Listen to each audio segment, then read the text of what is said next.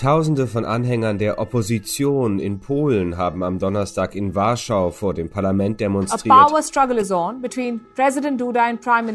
Polen Tusk. hat die Fraktion der Oppositionspartei PiS aus Protest gegen die Inhaftierung zweier ehemaliger Abgeordneter der Protest die der Sitzung des Parlaments rechtskonservativen gestört. PiS-Partei in Warschau richtet sich gegen die Mitte-Links-Regierung von Ministerpräsident Tusk. Das. Kulturministerium der neuen Regierung unter Premier Donald Tusk hatte zuvor die Leitung des Senders und der polnischen Nachrichtenagentur entlassen. Hier ist 8 Milliarden, der Auslandspodcast des Spiegel. Mein Name ist Olaf Häuser. Eine Regierung wird nach acht Jahren abgewählt.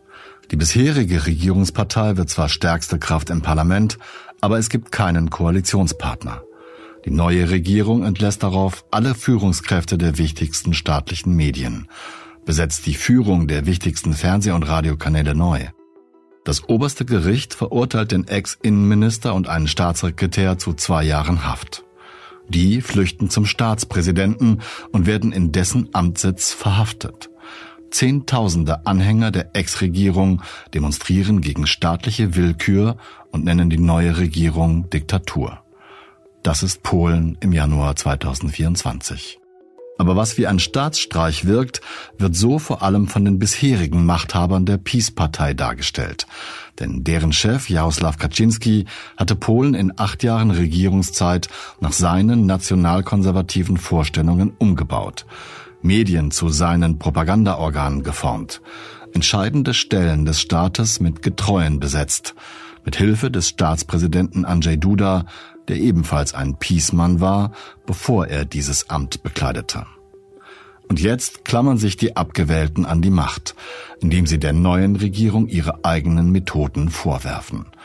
Für mich wirkte das wie ein entscheidender Test für die Demokratie in Europa. Und deshalb habe ich meinen Kollegen Jan Puhl gebeten, mir das zu erklären. Am Donnerstagnachmittag haben wir miteinander gesprochen. Ich würde gerne anfangen, lieber Jan, mit unserer Begegnung. Das war vor Weihnachten, direkt nach der Wahl. Da habe ich dich angequatscht und habe gesagt, lass uns mal über Polen reden, weil ich Polen als als Hoffnung für die europäische Demokratie empfinde, weil sich dort das Land, die Gesellschaft nach acht Jahren einer nationalkonservativen, populistischen Regierung derer entledigt. Und das gibt mir Hoffnung für die ganzen populistischen Tendenzen. Und du hast gesagt, ja, können wir machen, aber ich muss dir in die polnische Suppe spucken, so ungefähr. Hast du schon geahnt, was danach kommen könnte oder warum hast du das damals so gesagt? Naja, zunächst mal ist es ja so, dass ähm, zwar jetzt eine liberale Regierung unter Führung von Donald Tusk da am Drücker ist, das ist aber eine Koalitionsregierung. Und die Wahlen haben ergeben, dass PiS, die Nationalkonservativen, trotz allem noch die stärkste Partei sind. Also sie haben sogar dazu gewonnen im Vergleich zur letzten Wahl. Insofern ist das so ein doppelgesichtiger Wahlsieg von Tusk. Er konnte eine Koalition bilden, aber PiS ist trotzdem stärkste Partei. Insofern ist das Phänomen des Nationalkonservatismus, des Rechtspopulismus in Polen mitnichten besiegt und aus der Welt. Und dann ist es so, dass dieser Machtwechsel von Tusk oder zu Tusk hin natürlich allerlei Schwierigkeiten mit sich bringt, denn Peace hat in den acht Jahren dafür gesorgt, dass es etliche Gesetze gibt und Vorschriften, die ihre Herrschaft festschreiben und vor allen Dingen haben sie überall ihre Leute reingesetzt. Also kaum eine Klinik, kaum ein Theater wird nicht von einem Peace-Menschen geführt, bis hin natürlich in die Richterschaft, bis hin zu den Behörden und äh, Ämtern und staatlichen Unternehmen. Und diese Leute muss sich jetzt Tusk entledigen. Und das ist schwierig. Die sind ganz schön fleißig gewesen in den acht Jahren, ne? habe ich so den Eindruck, wenn ich das alles so lese und du das so erzählst. Die haben das sehr wirkungsvoll gemacht. Die haben den Staat halt sehr stark auf sich ausgerichtet. Jarosław Kaczynski, der Führer der PiS und der Nationalkonservativen und Vordenker, ist der Auffassung, dass er, in Wahrheit er, noch nicht mal seine Partei, sondern er, als einziger so richtig in der Lage ist zu erkennen, was gut für Polen ist. Und für die Polen und Polinnen natürlich. Und äh, so agiert er. Er hält also, ähm, er glaubt, wenn er die Mehrheit ergattert hat erstmal, die Polen ihm zugestimmt haben, was vor den letzten Wahlen oder bei den letzten Wahlen natürlich immer so war, dass er dann auch durchregieren darf und dass die vielen kleinen Checks and Balances, die in einer Demokratie für den Schutz von Minderheiten sorgen, dass die äh, abgeschliffen werden sind und dass er mit seiner Mehrheit durchregieren kann. Und wenn du jetzt sagst, dass die Peace-Partei, also Kaczynskis Partei, sogar noch dazu gewonnen hat, dann ist das ja im Grunde auch so ein bisschen die Bestätigung für seine Annahme, dass er weiß, was Polen will. Oder also es ist immer schwierig, finde ich, zu sagen, was, was das Volk denn eigentlich denkt. Ne? Aber das spricht doch eigentlich dafür, dass, dass das ganz schön gespalten ist, die Gesellschaft. Die Gesellschaft ist sehr gespalten. Die ist Ost-West gespalten. Die ist zwischen Jungen und Älteren gespalten, zwischen Stadt und Land. Auf dem Land im Osten, die Älteren wählen Peace je weiter westlich du kommst, je jünger die Leute sind und je größer die Städte, desto eher neigen sie Tusk zu. Tusk steht für eine proeuropäische Haltung, während die im Osten, also die Peace-Wählerschaft eher skeptisch ist. Die sieht zwar nicht so richtig große Nachteile, wenn du mit denen redest und sie fragst, was sie denn eigentlich gegen die EU haben, haben sie es gerade meistens vergessen. Aber die EU ist für die eine Chiffre der, für Modernisierung. Die glauben, dass dort eine elitäre, vaterlandsvergessene Bürokratie am Werke ist, die Polen Modernisierung aufzwingt, die die nicht wollen. Zum Beispiel die Schwulen-Ehe oder sowas in der Richtung ne? oder liberales Abtreibungsrecht.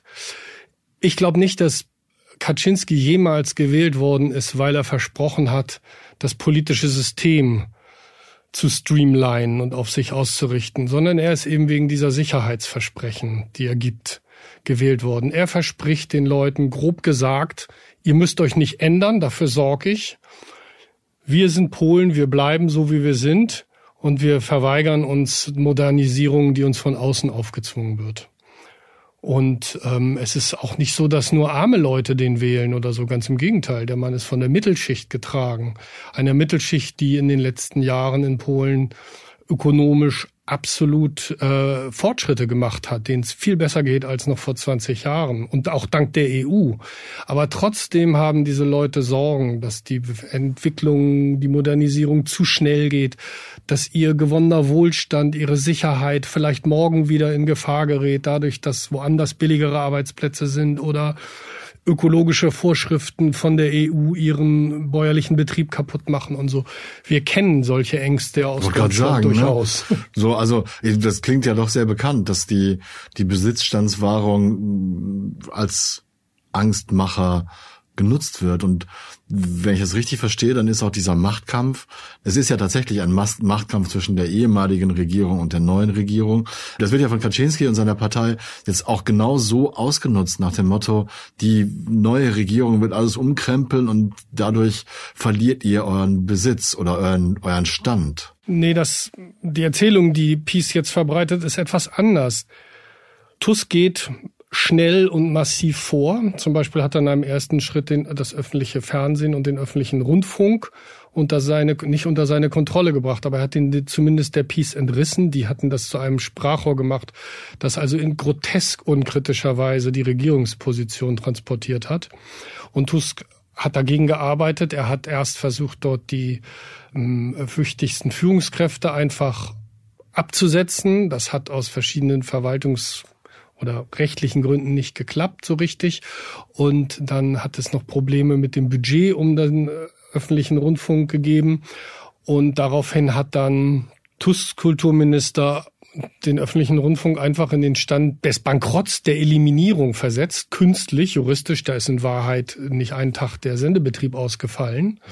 Aber ähm, das sind so juristische Operationen, mit denen die sich die Kontrolle über den öffentlich-rechtlichen Rundfunk wieder zurückgewonnen haben. Das Ziel ist, neue Gesetze zu schaffen, einen neuen Rundfunkrat, der nicht kontrolliert wird von der Parlamentsmehrheit, wie es unter Peace war, und dadurch nicht einfach Peace oder der Regierungsmehrheit einen Zugriff ermöglicht auf diesen Sender, sondern es soll ähnlich wie in vielen anderen europäischen Ländern eine Pluralität hergestellt werden. Das muss Tusk einlösen. Und es ist auch nicht sicher, ob bei dieser Regelung jetzt alles mit juristisch rechten Dingen zugegangen ist. Und dann ist Peace-Narrativ, seht her, Tusk ist ein knallharter Machtpolitiker, der die Stimme der wahren Polen, die nämlich vorher im öffentlichen rechtlichen Rundfunk artikuliert wurde, ähm, unterdrückt. Ja. Das ist halt der Versuch, Peace ähm, irgendwie Tusk die demokratische Legitimation abzusprechen, ihn als Machtpolitiker, als Diktator, Tusko-Diktatura ist das Stichwort, darzustellen.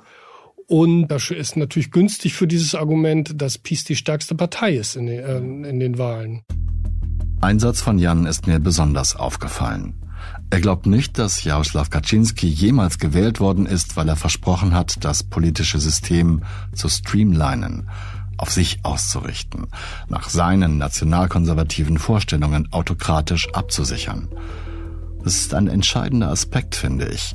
Niemand will, dass seine Rechte beschnitten werden, dass es weniger Wahlmöglichkeiten gibt, dass das Fernsehen nur eine Seite darstellt, dass die Regierung allein entscheiden kann, Justiz und Staat nach Belieben steuern kann. Niemand will das und niemand würde bei einer Wahl seine Stimme dafür abgeben, außer den Autokraten selbst vielleicht und denjenigen, die hoffen, davon zu profitieren. Ein Versprechen, dass alles gut bleibt oder alles wird wie früher, wählt man hingegen gerne. Erst recht, wenn damit gedroht wird, dass jetzt alles nur viel schlechter wird, wenn man die anderen wählt. Und das ist auch der fiese Haken an Politik und Populismus. Bevor man es nicht erlebt hat, kann man es nur glauben, nicht wissen, egal welche Seite man wählt. Und genau deshalb finde ich die Entwicklungen in Polen so spannend. Nach acht Jahren Umbau des Staates behaupten die Autokraten nun, die Neuen seien die Bösen und wollten den Staat autokratisch verändern, umbauen. Das ist das Narrativ, was Peace äh, versucht zu verankern in der Bevölkerung. Die wollen gleichzeitig natürlich Chaos erzeugen oder den Anschein von Chaos. Tusk, der mit sehr konkreten 100 Maßnahmen für die ersten 100 Tage angetreten ist und dadurch auch die Wahlen gewonnen hat, soll jetzt als einer darstellen, der sich mit Machtpolitik befasst, hart durchregiert, aber seine Versprechen nicht einlösen kann. Mhm. Der Mann ist einen Monat in, an der Macht. Man weiß nicht, ob die Polen das kaufen, dieses Narrativ von Peace oder nicht. Man weiß nicht genau, wie chaotisch diese Machtkämpfe wirklich weitergehen. Gerade heute sind äh, Umfragen erschienen, die nahelegen, dass die Polen dann doch dieses Peace-Narrativ nicht ohne weiteres übernehmen zunächst. Danach ist fast die Hälfte der Polen der Auffassung, dass die neue Regierung besser ist als die alte. Aber es ist ja schon, ich finde es ja schon ich hätte es fast spannend gesagt, ne? Aber spannend ist ein Ausdruck, der, der ist fast schon so positiv. Das ist so, ich finde diesen Machtkampf so, so perfide, dass die Regierung, die versucht hat, das Land auf ihre Linie Strom, stromlinienförmig zu biegen, genau der neuen Regierung das vorwirft, weil sie halt von der Stromlinie abgeknapst wird. So, das habe ich ein bisschen doof ausgedruckt, aber dieses, ich werfe euch das vor, was ich eigentlich selber gemacht habe, das finde ich schon irre. Naja, richtig, dass äh, Kaczynski, nachdem er faktisch seine Partei acht Jahre an der Macht war und wegen Verstößen gegen das Prinzip der Rechtsstaatlichkeit etliche ähm, Entscheidungen des Europäischen Gerichtshofs gegen sich hat, dass der jetzt plötzlich Verteidiger der Demokratie ist, das ist schon bizarr, das stimmt, da hast du recht. Aber dahinter steckt natürlich in Wahrheit ein großes Problem.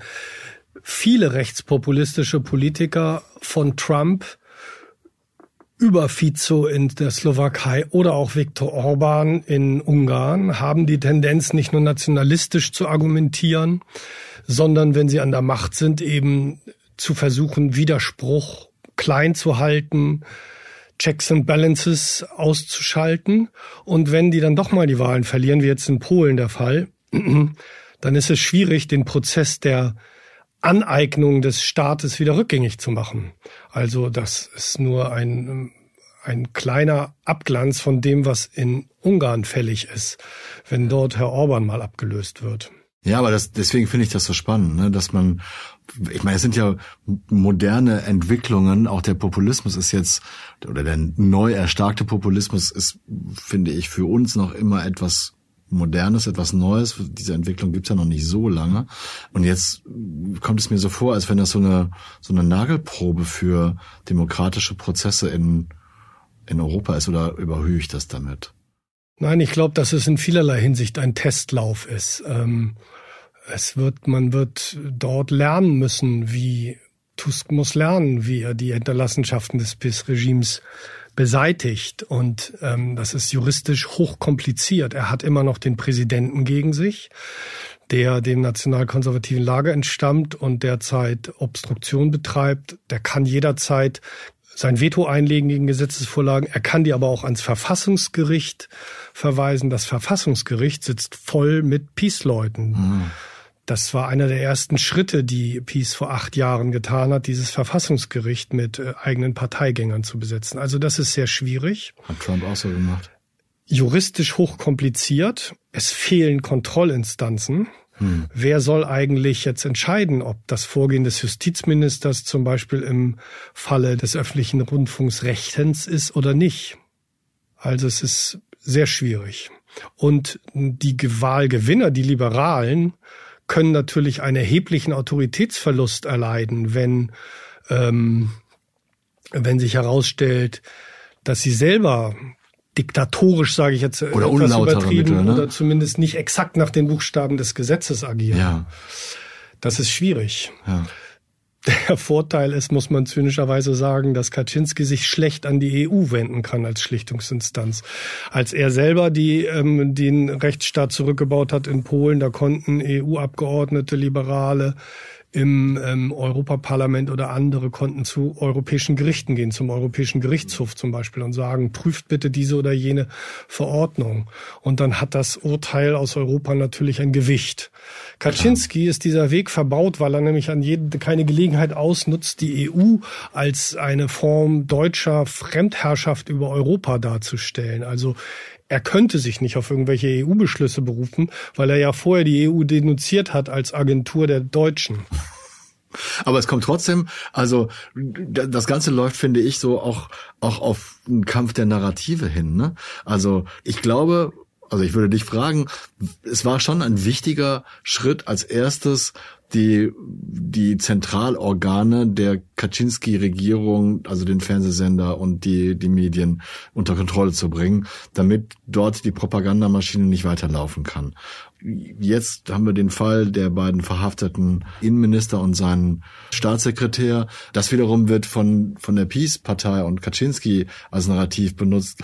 Äh, und irgendwie muss man nicht nur rechtlich, wie du gerade gesagt hast, sauber vorgehen und versuchen, die Demokratie wieder auf demokratische Füße zu stellen, sondern muss auch das Narrativ gewinnen nebenbei. Genau, das ist der Kampf, der sich hinter der juristischen und der richtigen machtpolitischen Auseinandersetzung verbirgt. Wer setzt sich durch?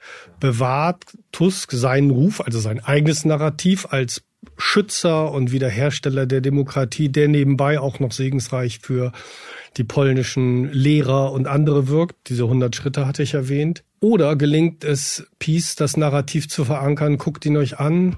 Er hat eine, er kann nur mit einer Koalitionsregierung regieren. Wir sind eigentlich die Repräsentanten der Nation. Wir sind die stärkste Partei.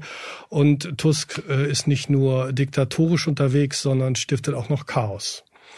Man weiß es nicht, wer gewinnt. Ich habe ihnen gesagt, bleiben Sie. Wenn sie ins Gefängnis kommen, werden sie die ersten politischen Gefangenen in Polen nach 89 sein.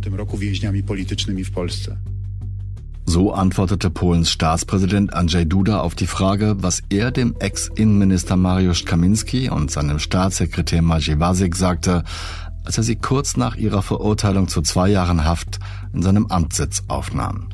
Dieser Ausschnitt stammt vom polnischen Radio Z und dieses Interview wurde am 21. Dezember auf dessen YouTube-Kanal veröffentlicht. 2007, als die Peace zum ersten Mal an der Macht war, hatte Kaminski sein Amt als Chef der Antikorruptionsbehörde missbraucht, um eine Affäre gegen einen politischen Gegner zu inszenieren. Er wurde deshalb zu drei Jahren Haft verurteilt, ging in Berufung und während das Berufungsverfahren noch lief, kam die Peace wieder an die Macht. Ohne ein endgültiges Urteil nach allen Instanzen abzuwarten, begnadigte ihn der nationalkonservative Präsident Duda. Und Kaminski wurde Innenminister. Nach der aktuellen Abwahl der Peace im vergangenen Herbst korrigierte ein Warschauer Gericht nun im Dezember das Urteil auf zwei Jahre, woraufhin Duda Kaminski und den ebenfalls verurteilten Wajik in seinen Palast einlud, wo die beiden dann verhaftet wurden. Andrzej Duda ist in seiner zweiten und verfassungsmäßig letzten Amtszeit als Präsident. Sie endet im Jahr 2025. Im Interview mit Radio Z argumentierte Duda, dass er rechtmäßig gehandelt habe und seine Begnadigung von damals immer noch Rechtsgültigkeit besitze. Noch ist mir persönlich keine endgültige und rechtlich bindende Bewertung dieses Vorgangs bekannt. Aber Dudas Aussage zahlt natürlich auf das Narrativ der Peace ein, dass die neue Regierung von Donald Tusk die Macht an sich reißen würde. Ich bin mit dem Urteil des Gerichts absolut nicht einverstanden. Es ist eine totale Verletzung der Verfassungsnormen. Als Präsident der Republik habe ich mit der Begnadigung ein präsidiales Vorrecht ausgeübt, das an keine Bedingungen geknüpft ist und gegen das es keine Rechtsmittel gibt.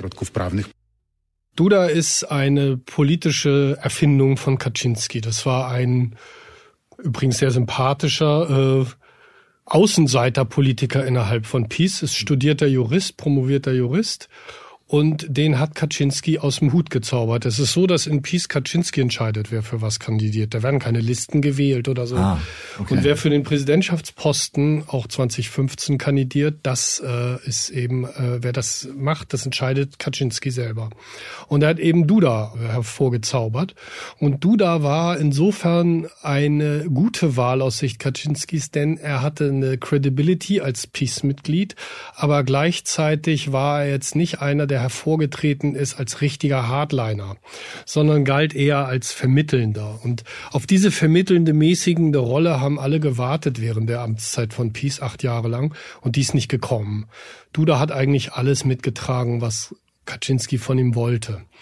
Deswegen wurde übrigens der Bugopis, der Kugelschreiber genannt, weil er immer alles so gerne unterschrieben hat, was da ihm vorgelegt wurde an okay. Gesetzen. oh Gott man hat immer gedacht, dass du da als junger Mann ähm, oder verhältnismäßig junger Mann äh, noch irgendwie eine internationale Karriere nach dem Ende seiner Amtszeit, die nächstes Jahr mhm. zu Ende geht, im Auge hat und dass er deswegen eine Distanz wahrt, vor allen Dingen sich am Herummeistern an der Verfassung zurückhält. Herummeistern ist das polnische Wort für diese Manipulationen. Das ist aber nicht so. Und nach der Wahl jetzt hat Duda auch sich nicht als Schlichter und als Beruhiger der Lage hervorgetan, sondern eher im auf agiert. Er hat diese beiden, man wusste ja, dass die verhaftet werden sollen, Kaminski und sein Staatssekretär, und er hat die trotzdem in Parla Präsidentenpalast eingeladen. Das stelle man sich vor. Zwei rechtskräftig verurteilte Politiker werden von Steinmeier eingeladen. Und als der gerade bei einer anderen Veranstaltung ist, dringt die Polizei in Bellevue ein und verhaftet die. Aber genau das ist passiert in Polen vor äh, einer Woche. Und jetzt ist Kaminski in Hungerstreik getreten und gestern, glaube ich, kam die Meldung, dass er zwangsernährt werden soll. Kannst du ermessen, wie die polnische Bevölkerung auf diese Vorgänge reagiert? Ich glaube, die polnische Gesellschaft ist so gespalten, dass die jeweilige Seite das in ihrem Sinne liest. Für die Liberalen ist das natürlich ein großer Skandal, das Vorgehen von Duda. Aber für die Konservativen ist das legitim und ähm, sind Kaminski und Wonschik eben Helden. Das verfängt durchaus.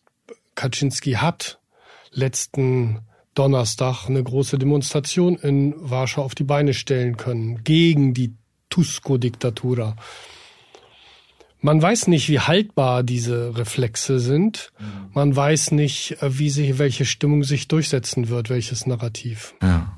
Und ich glaube, die, die Frauen der beiden verhafteten Politiker sind im Parlament gewesen und sind ja, die saßen dann so. auf der Galerie. Ja. ja.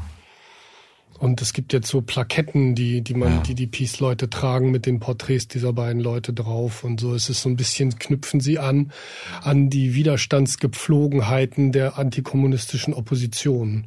Kaczynski kann sich auch gar nicht entscheiden. Mal denunziert der Tusk als deutschen Agenten und mal äh, sagt er, dass die Herrschaft von Tusk der der Kommunisten gleich. Zum Beispiel hat Tusk zufällig am 13. Dezember seine Regierungszeit angetreten. Der 13. Dezember ist ein in der polnischen Geschichte belastetes Datum, denn 1981 wurde am 13. Dezember der Kriegszustand ausgerufen, um die freie Gesellschaft, Gewerkschaft Solidarność niederzuschlagen. Jaruzelski damals, ne? Richtig. Die Polemik ist, die ist wirklich erschütternd, wie scharf die ist derzeit. Der 13. Dezember 1981 ist vielleicht auch der Tag, an dem ich Polen das erste Mal in den Nachrichten wahrgenommen habe. Es klingt jetzt intellektueller, als es wirklich gewesen ist, denn ich war ja gerade mal zehn Jahre alt. Aber meine Eltern haben täglich Nachrichten geschaut und deshalb war Solidarność, die Gewerkschaft Solidarität, wie sie damals bezeichnet wurde, ein wiederkehrender Begriff. Deren Anführer Lech Walesa mit seinem markanten Schnauzbart ein Gesicht, das ich in der Tagesschau oder bei heute als kleiner Junge wiedererkannte und auch den Schriftzug von Solidarność in Rot. Irgendwie und etwas schwammig war mir damals auch bewusst, dass die Menschen in Polen in einem unterdrückenden Regime lebten, so wie die für mich damals anderen Deutschen in der DDR. Und deshalb fand ich den Kampf der Solidarność spannend. Besonders als der Ministerpräsident Wojciech Jaruzelski an jenem 13. Dezember das Kriegsrecht verhängte, um den anhaltenden Widerstand der Solidarność zu brechen. Kriegsrecht. Für mich Zehnjährigen in den frühen 80ern klang das enorm gefährlich. Und es sah auch so aus, weil Jaruzelski bei der Verkündung Uniform trug, als ehemaliger General behängt mit unglaublich vielen Abzeichen auf der linken Brust. Rada Państwa w zgodzie z postanowieniami Konstytucji der Staatsrat hat heute nach Mitternacht gemäß den Bestimmungen der Verfassung das Kriegsrecht über das ganze Land verhängt. Wir sind nur ein Tropfen im Strom der polnischen Geschichte. Das polnisch-sowjetische Bündnis ist und bleibt der Eckpfeiler der polnischen Staatsräson. Ich wende mich an Sie, Offiziere der Bürgermiliz und des Sicherheitsdienstes. Bewachen Sie den Staat gegen den Feind. Die Stunde der schweren Prüfung ist gekommen. Strzeżcie państwa przed wrogiem. Nadeszła godzina ciężkiej próby. Solidarność wurde verboten. Tausende Menschen in Polen wurden unter dem Kriegsrecht interniert, Demonstrationen niedergeschlagen und Lebensmittel rationiert. Intellektuelle wie der schon damals berühmte Schriftsteller Stanislav Lem, den ich aus Science-Fiction-Büchern kannte, emigrierten. Obwohl das Kriegsrecht am 2. Juli 1983 aufgehoben wurde, gingen die Repressalien weiter und dennoch konnte der Widerstand nicht gebrochen werden. 1989 wurde das Solidarność-Verbot aufgehoben und Lech Walesa wurde 1990 zum Staatspräsidenten Polens gewählt. In das Amt, das heute Andrzej Duda bekleidet.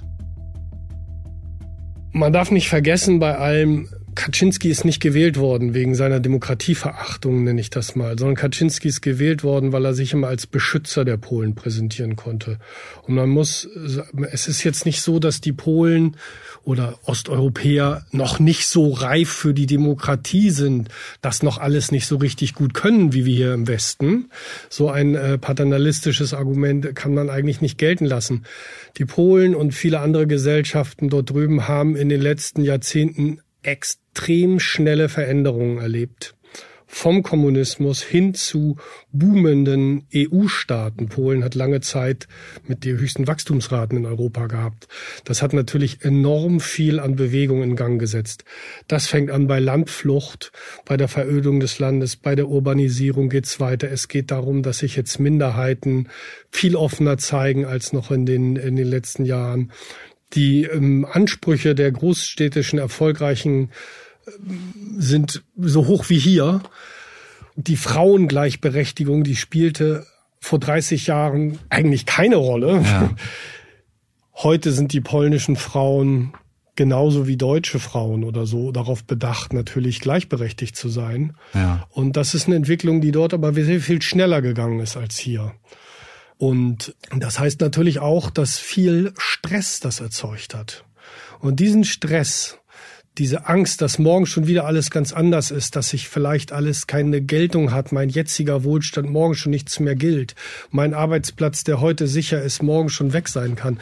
Diese Art von sozialem Stress hat natürlich bei vielen Polen das Bedürfnis erzeugt, wir wollen jemanden haben, der die Zustände festhält, der dafür sorgt, dass diese Veränderung irgendwie sanfter vor sich geht. Emotional kann ich das verstehen, das Argument. Dass das nun heißt, man muss sich einer nationalistischen, migrantenfeindlichen, schwulenfeindlichen Partei wie Peace zuwenden, äh, das kann ich dann nicht mehr verstehen.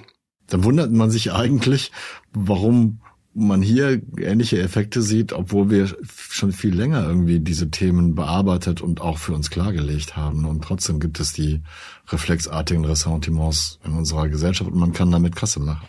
Naja, ich, ähm, mein Argument ist oft zu sagen, dass äh, Polen so eine Art Mikrokosmos ist, an dem man gesellschaftliche Veränderungen studieren kann, die uns auch blühen könnten.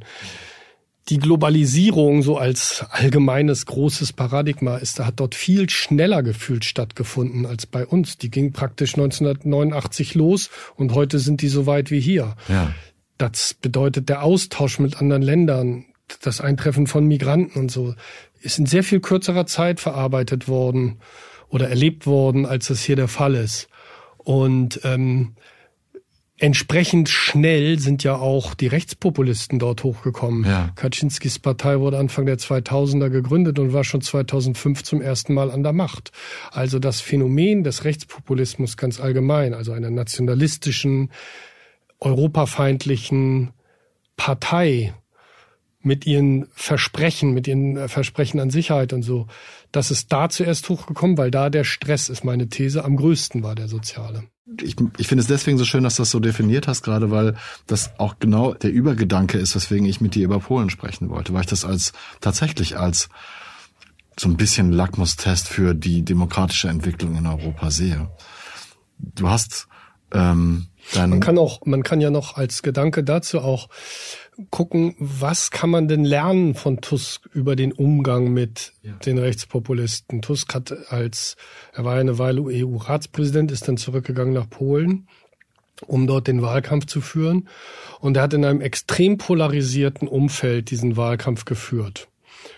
Tusk hat die Wahl nicht gewonnen, weil er Peace-Wähler zu sich gezogen hat und die überzeugt hat, dass Polen die Schwulen-Ehe braucht oder Migranten äh, oder der Nationalismus nichts taugt, sondern der hat gewonnen, weil er Neuwähler oder weil er ja Neuwähler auch und Nichtwähler zurückgewinnen konnte mit einer ganz konstruktiven, sachorientierten Politik beziehungsweise dem Versprechen an so eine Politik. Er hat sich herausgehalten.